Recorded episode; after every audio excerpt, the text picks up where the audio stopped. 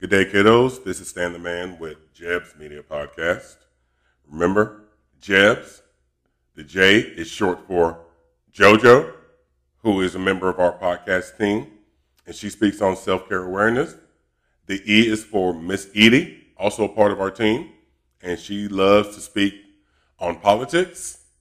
The B is for Blake, who speaks on stocks and any business news that's going on. And the S is for myself, um, Stan the Man, which I like to speak on sports, um, primarily the NFL right now, because that is the biggest game out there. So glad that you're with me today, kiddos. Let's jump into it. It's September the 21st. And what I want to speak on today is a few games that were played during the week. Um, the first one being New England at Pittsburgh.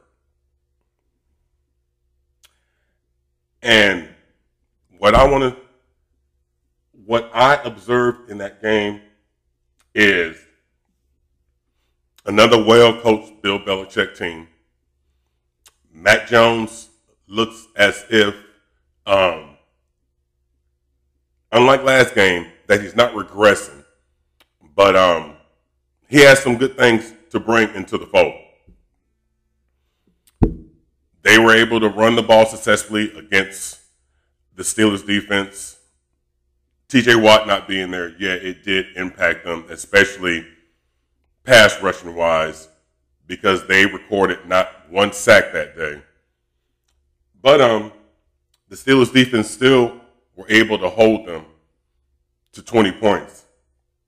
And for any team, that is all that you ask for. If your defense can essentially hold the opposing team to 20 points or less, then you're always in the game. The problem for the Steelers this game is that a lot of the offensive deficiencies that didn't necessarily manifest themselves that first game against Cincinnati did this game. No running game is non existent. Um, pass protection, suspect. Good at times, but suspect overall. Now, they are a better um, offensive blocking, uh, I'm sorry, uh, um, passing blocking team as opposed to a run blocking team.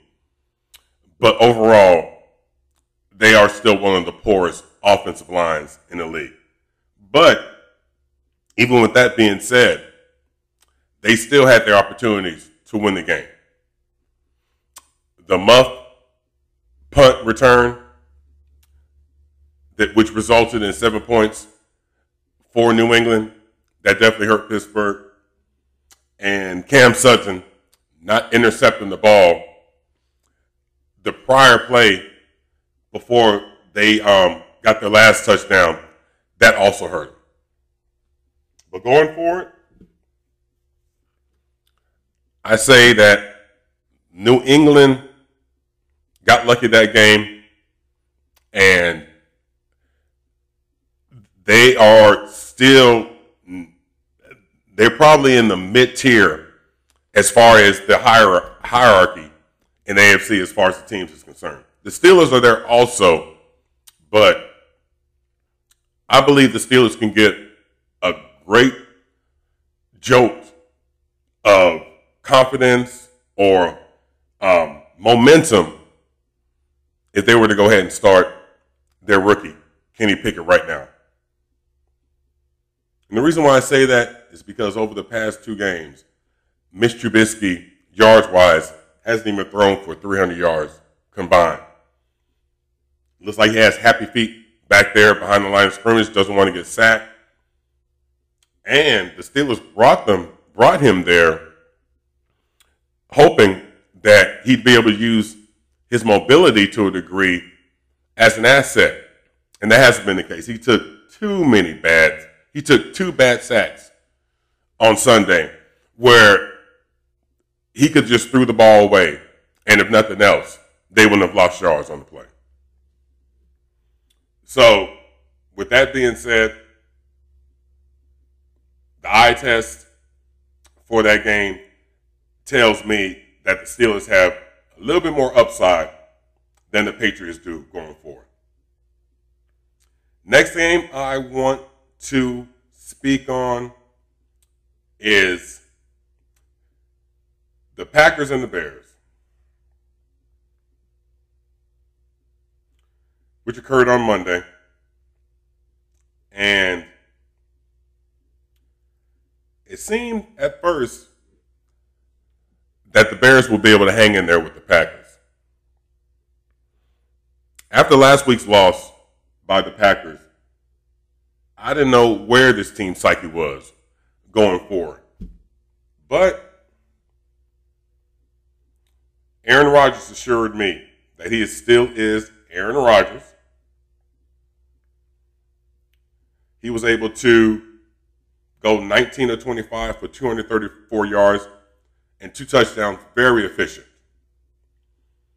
He got a boost from his running um, back, Aaron Jones, who carried it 15 times for 132 yards. And overall, they look strong. Sammy Watkins, three receptions for 93 yards. They look like Packers that we're normally accustomed to seeing. But there's still something to be said about their lack of talent in the wide receiver corps. Sammy Watkins, on paper, is probably the best receiver. And going forward, I don't know if that's going to be enough for them to actually make a serious run at winning the NFC. They need one other receiver to complement Watkins. Thought Randall Cobb might be it, but I don't believe he's it. Aaron Rodgers, yes, he could throw any receiver open, but at the end of the day, it comes to the talent. It comes down to the talent. And it's just not there at the receiver um, corps. The Bears looked good initially. Um, coming out the gate, if nothing else, what my eyes told me while looking at the game is that they were playing hard. They were playing physical. Ultimately, they got worn down. The defense did at the line of scrimmage.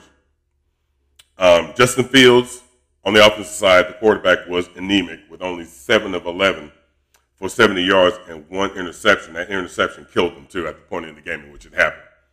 They were able to run the ball, though. Montgomery with 15 carries for 122 yards, but they looked overmatched that game. They were overmatched. And going forward, they are a team that's on the up uprise, if you want to say that. But now is not their time. They probably need at least one more or two more years to actually be a serious contender um, in the NFC. They might be able to make a playoff um, run if they get to the wild card, but that's yet to be seen. They will have to have a lot of dominoes fall in their favor. And the last game I would like to speak on was the Titans and the Bills game. Now, if you listen to my last, my last podcast, I mentioned that after week one, what my eye test showed to me is that the Bills were the best team in the league. Going into this game, that still was my thinking but I wasn't completely convinced that that was the case because, you know, each week the scenario could change. Each, like Mike Tomlin says, each game takes on its own identity. So I figured with this game, Tennessee would be a formidable enough opponent where they would at least challenge the Bills. And that just did not happen. They were the Titans were competitive for maybe a quarter and a half of the game, but after that, the Bills just what I want to say. They um they demoed them. They they in they um imposed their will on the Titans. And they just look good in all areas of the game. This is the most complete team in the NFL right now, folks. Josh Allen, I didn't think he'd be able to progress any further than what he did last year as a quarterback. He was darn good last year, also, but I think he's even better than he was last year from the, from what I've seen from him so far. 26 out of 38, three, 317 yards passing, four touchdowns. That I mean, for a lot of quarterbacks in this league, that's a that's a milestone, or or that's you know, um, or a special game for them. It seems like games for Josh Allen like this are just becoming like the standard, just becoming an efficient day for him, and that's scary.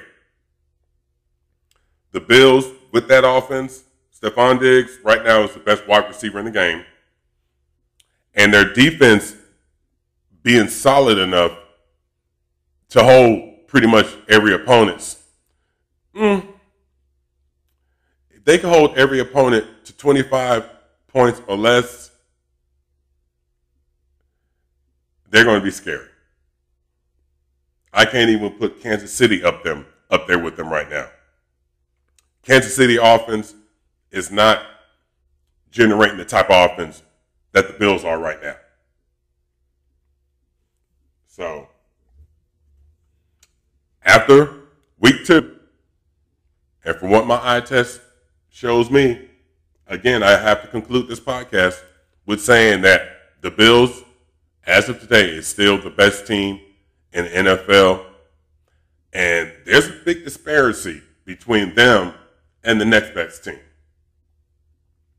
So I would like anyone's opinions in regards to what was said today on my podcast. You can always reach me at www.jebsmediapodcast.com to leave your comments, suggestions, and remember, Jebs stands for JoJo. The J is for JoJo, who speaks on self-care awareness. The E is for Edie, who speaks on politics. The B is for Blake, who speaks on stocks and um, business news and myself, Stan the Man, who speaks on sports, primarily right now, the National Football League. Kiddos, it was a pleasure speaking to you all today. Hopefully you enjoyed it, and hopefully I can look forward to you all attending my next podcast, which will be September the 22nd after the Thursday night football game. Okay, kiddos, always a pleasure. I'm signing out. Stan the Man. Enjoy your day.